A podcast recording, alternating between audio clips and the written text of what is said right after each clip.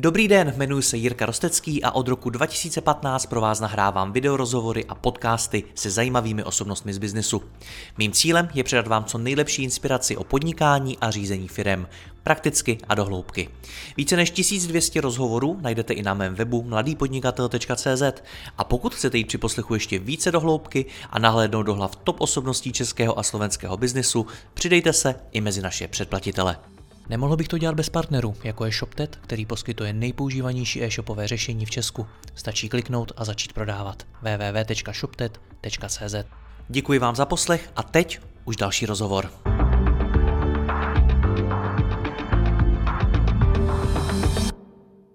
Před 12 lety s bratrem převzal rodinnou firmu a dal jí startupové myšlení. Z původní firmy Hudební banka CZ se stal mezinárodní profitabilní biznis a vzniká z ní i řada dalších startupů, jako je například Ames, sasový produkt, který využívají i velké firmy v hudebním průmyslu. Dnes je Martin Nedvěd mým hostem a povídat si budeme o zásadní kompetenci pro každého podnikatele, o salesu a o tom, jak se ho naučit. Martine, já tě vítám, ahoj. Ahoj a díky, že se tady můžu být dneska. Já děkuji tobě. Na začátek uh, začneme tím příběhem. Zajímá mě, když jsi přebíral s bráchou tu rodinnou firmu, jak na tom tehdy byla a co dělala před těmi 12 lety? Uh, ta firma na tom byla uh, relativně dobře. My jsme měli jako silný základ, my jsme přebírali firmu od rodičů, který založili už před 30 lety. Loni jsme slavili 30 let. Uh, a ta firma licencovala a do dneška licencuje hudbu pro využití v audiovizi, to znamená profesionálama. Ve, ve filmu, v seriálech, v reklamách, v televizi. A když jsme ji přebírali, tak tam bylo asi pět lidí, kteří tu činnost dělali v jedné zemi, v České republice, a dneska je nás už asi 55, nebo možná se budeme blížit k 60 a jsme ve 12 zemích na světě. Takže byla ohromná výhoda pro nás s bráchou, že jsme přebírali něco, co fungovalo. Bylo, byli jsme v zisku uh, a měli jsme funkční základy, stálí klienty, to znamená, nebylo to žádná krize nebo nějaký jakože krizový management, ale zároveň byl to prostě malý biznis v jedné zemi a zároveň se to potýkalo mírně uh, s problémama v tom, že v té době se přecházelo do digitálu a rodiče na to nebyli úplně mm, připravení. Mimo tátovi tehdy, který ved tu, jak bych, jakoby, komerční část nebo tu jakoby, biznesovou část toho podniku, tak už bylo 60 a tím pádem bylo pro něj mírně těžší mm, představit si mm, jako kompletní digitalizaci té firmy. A to byl právě jako pro nás ten, ta, ta výzva a zároveň ale hrozná příležitost, kterou my jsme tam s bráchou viděli. Hmm, kolik vám bylo? Dobrá otázka. Mně muselo být, když to spočítám, 25, a bráchovi 28, o, něco víc. My jsme v té firmě už nějakou dobu byli. Já vlastně si nepamatuju, kdy jsem v té firmě ne, nebyl, když to zjednoduším. My jsme s bráchou uh, jako malí uh, pomáhali balit CDčka, v době, kdy se ještě vydávali, takže jsme dávali buklety a inlaye dovnitř do, do těch plastových krabiček a dostávali jsme za to nějaký jako kapesný, nějakou půl korunu za 50 halířů za každý CD, který jsme zkompletovali. Pak jsem ve firmě uklízel, pak jsem tam dělal IT support, protože jsem měl rád počítače, takže vlastně já jsem v té firmě byl vždycky, ale před těma cirka 12-13 lety jsme to přebírali. Hmm. A věřím tomu, že si o té firmě slyšel i u, u rodinný večeře, i prostě, když se vůbec nepracovalo, i na rodinném vejletě a tak dále. Jasně. Když jsi tím byl takhle poznamenaný, jak, jak těžký je vidět ten potenciál, jaký firma má. Prostě vidět jako mimo tu krabici, ve který si vyrůstal, ale vidět i něco dalšího, kam se ta firma může posunout.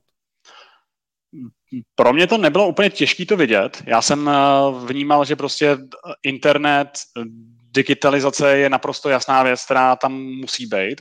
V té době hm, tam nebylo, to opravdu fungovalo na CDčkách, takže prostě můj táta a pak některý jiní lidi vozili CDčka v autě do televizí, do re- reklamních agentur nebo k nám přicházeli do kanceláří lidi s kuframa v kterých měli CDčka, ty nám přinesli. Uh, pak u nás byly několik hodin, uh, poslouchali CDčka na, na audiosystému a na konci si odnesli kufr s novejma CDčkama z 50. Jo. Ještě vyplnili, vypl, vy, vyplnili skladní list, kdy jsme jim jako potvrdili, jaký CDčka dostali jo, a řekli jsme jim nashledanou za rok, pane prostě Novák.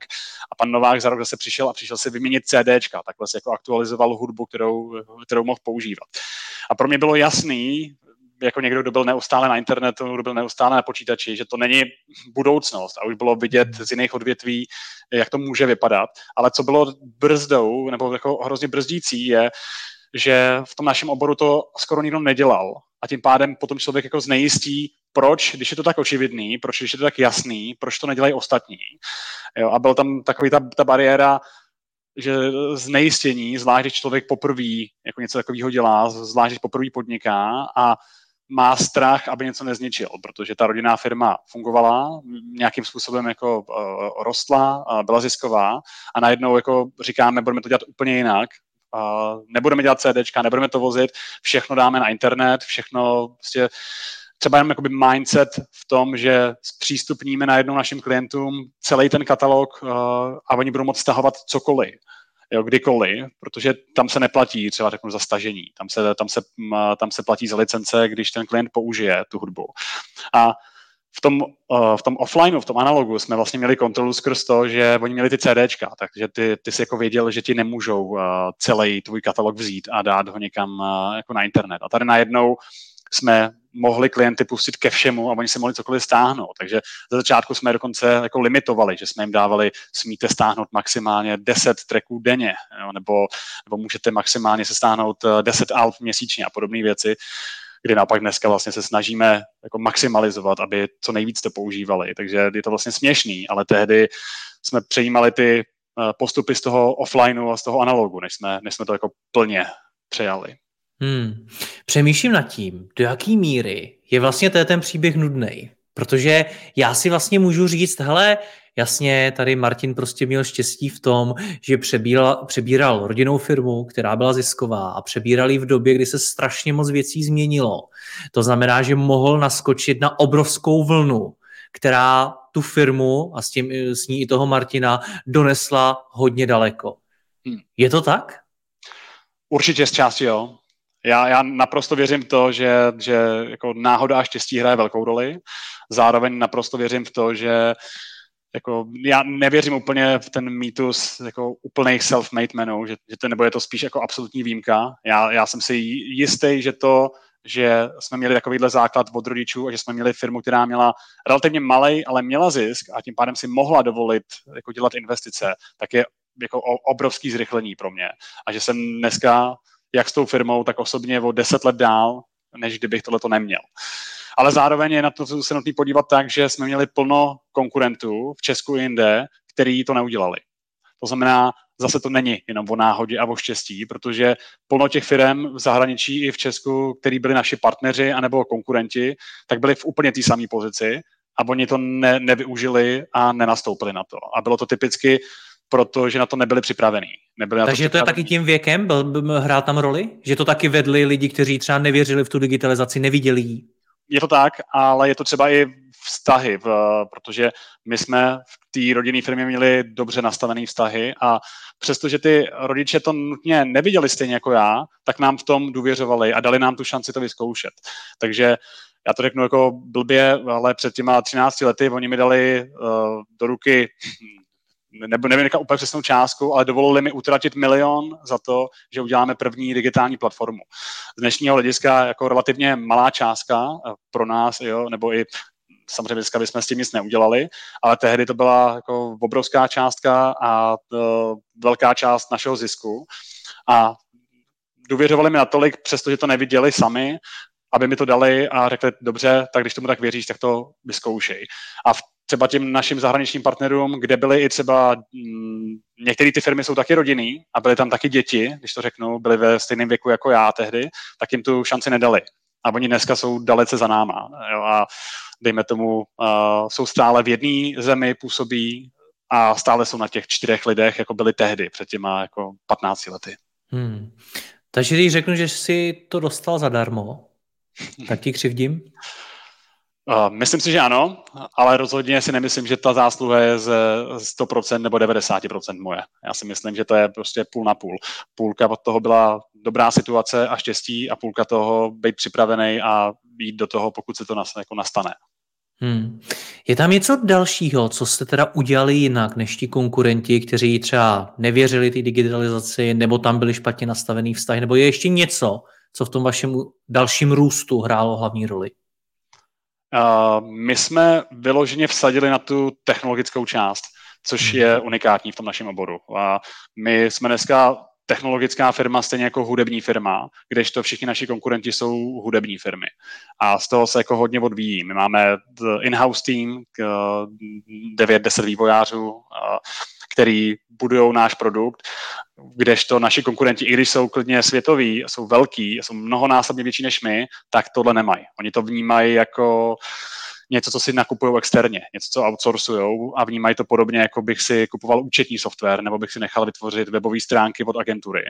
Když to pro nás ta platforma, skrz kterou my distribuujeme hudbu, je pro nás stejně tak důležitá jako produkt, jako ta hudba, kterou skrz tu uh, platformu distribuujeme.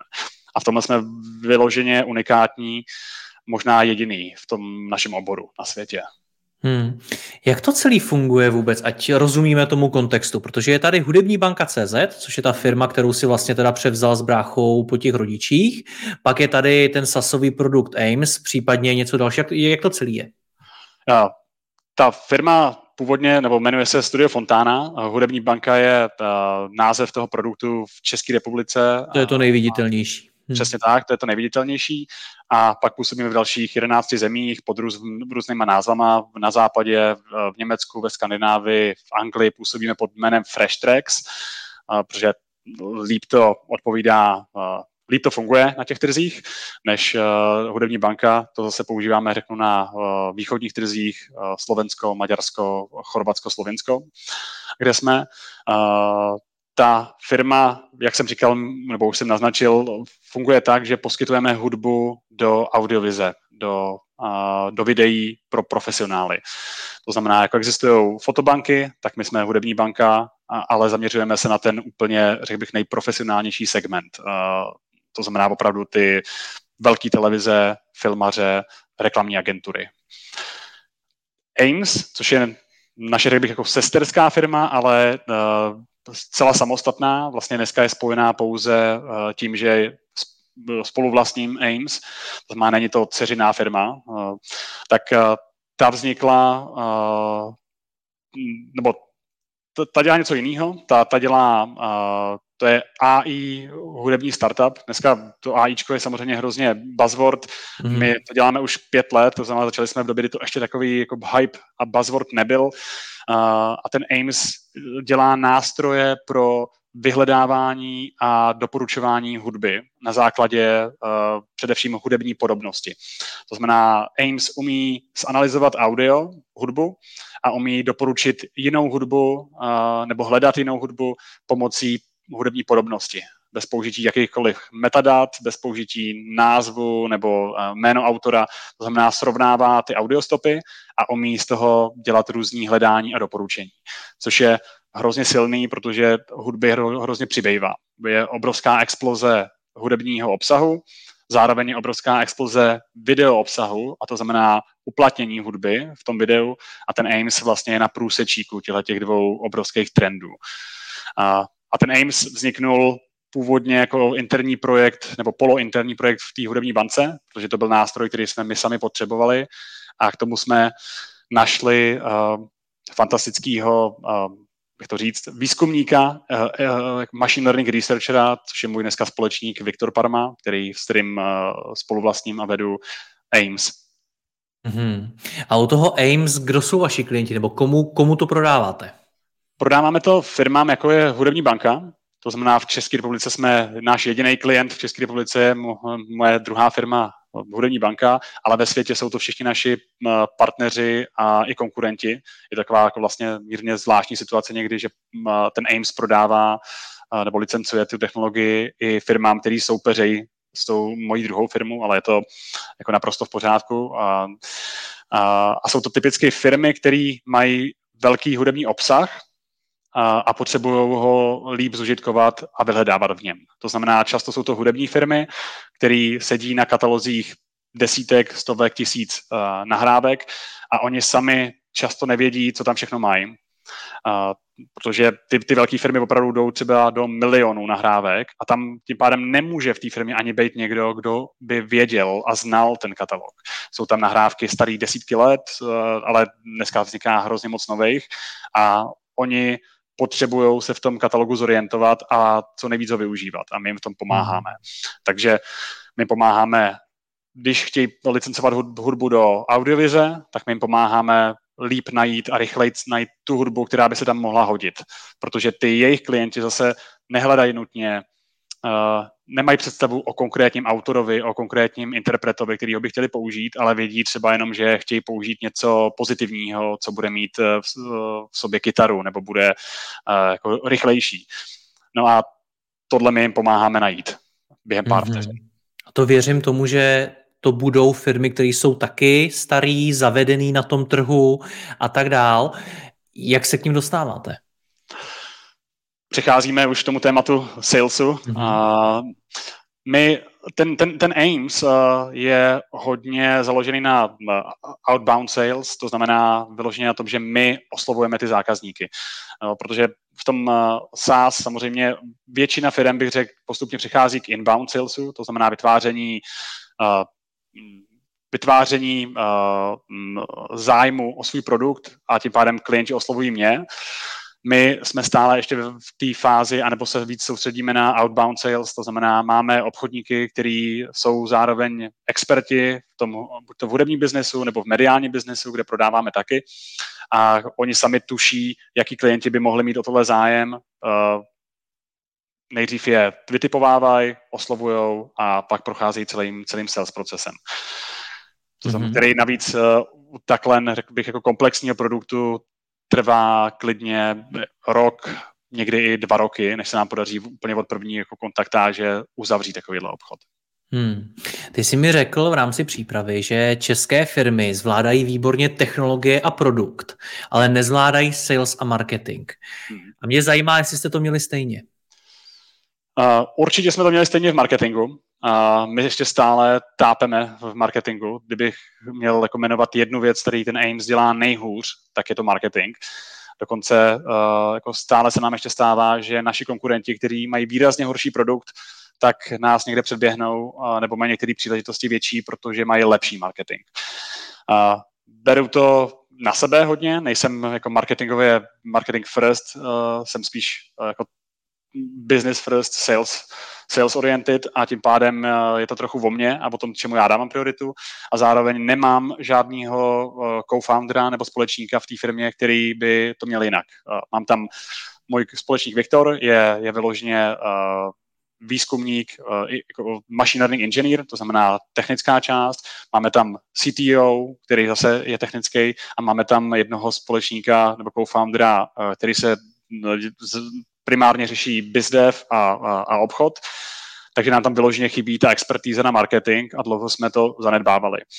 Uh, na druhou stranu ten sales, my jsme měli, uh, řekl bych, velmi dobře zvládnutý od začátku tím, že dva ze čtyř uh, jako společníků jsme salesoví. Takže v tomhle bych řekl, jsme trošku výjimka a je to právě tím, že ten sales jsem se už naučil v té předchozí firmě, v hudební bance. Takže jinými slovy potvrzuje se to, co se často říká, že jací foundři taková firma. Určitě, určitě. Já to tam vidím jako extrémně a přestože už jako rok a půl to vnímám jako velký problém, že ten marketing nemáme dobrý, tak se mi to stále nedaří jako vylepšit dostatečně. Máme tam zlepšení, máme tam teďka uh, marketingový lidi, kteří nás výrazně posunuli, ale ještě stále to vnímám jako nejslabší stránku. Hmm. Ty jsi ale v tý, při té přípravě poměrně generalizoval. Ty jsi řekl, že české firmy obecně zvládají technologie a produkt, ale nezvládají sales a marketing. Hmm. Je to teda opravdu něco, co vnímáš v České republice jako častý, že v tom o sales a marketingu strádáme? Já to vnímám především, když se dívám na české firmy, které se snaží jít do zahraničí. Tam to vnímám extrémně, extrémně silně. Může to být... Uh... Děkuji, že posloucháte tento rozhovor. Jeho zbytek je určený exkluzivně pro naše předplatitele, kteří si mohou poslechnout i celou řadu dalších top osobností českého a slovenského biznesu. V poslechu můžete pokračovat během chvíle na mladýpodnikatel.cz lomeno předplatné. Zakoupením předplatného navíc podpoříte i moji práci a budu tak moci tvořit další rozhovory a inspiraci pro vaše podnikání a vaši kariéru. Děkuji vám, Jirka Rostecký.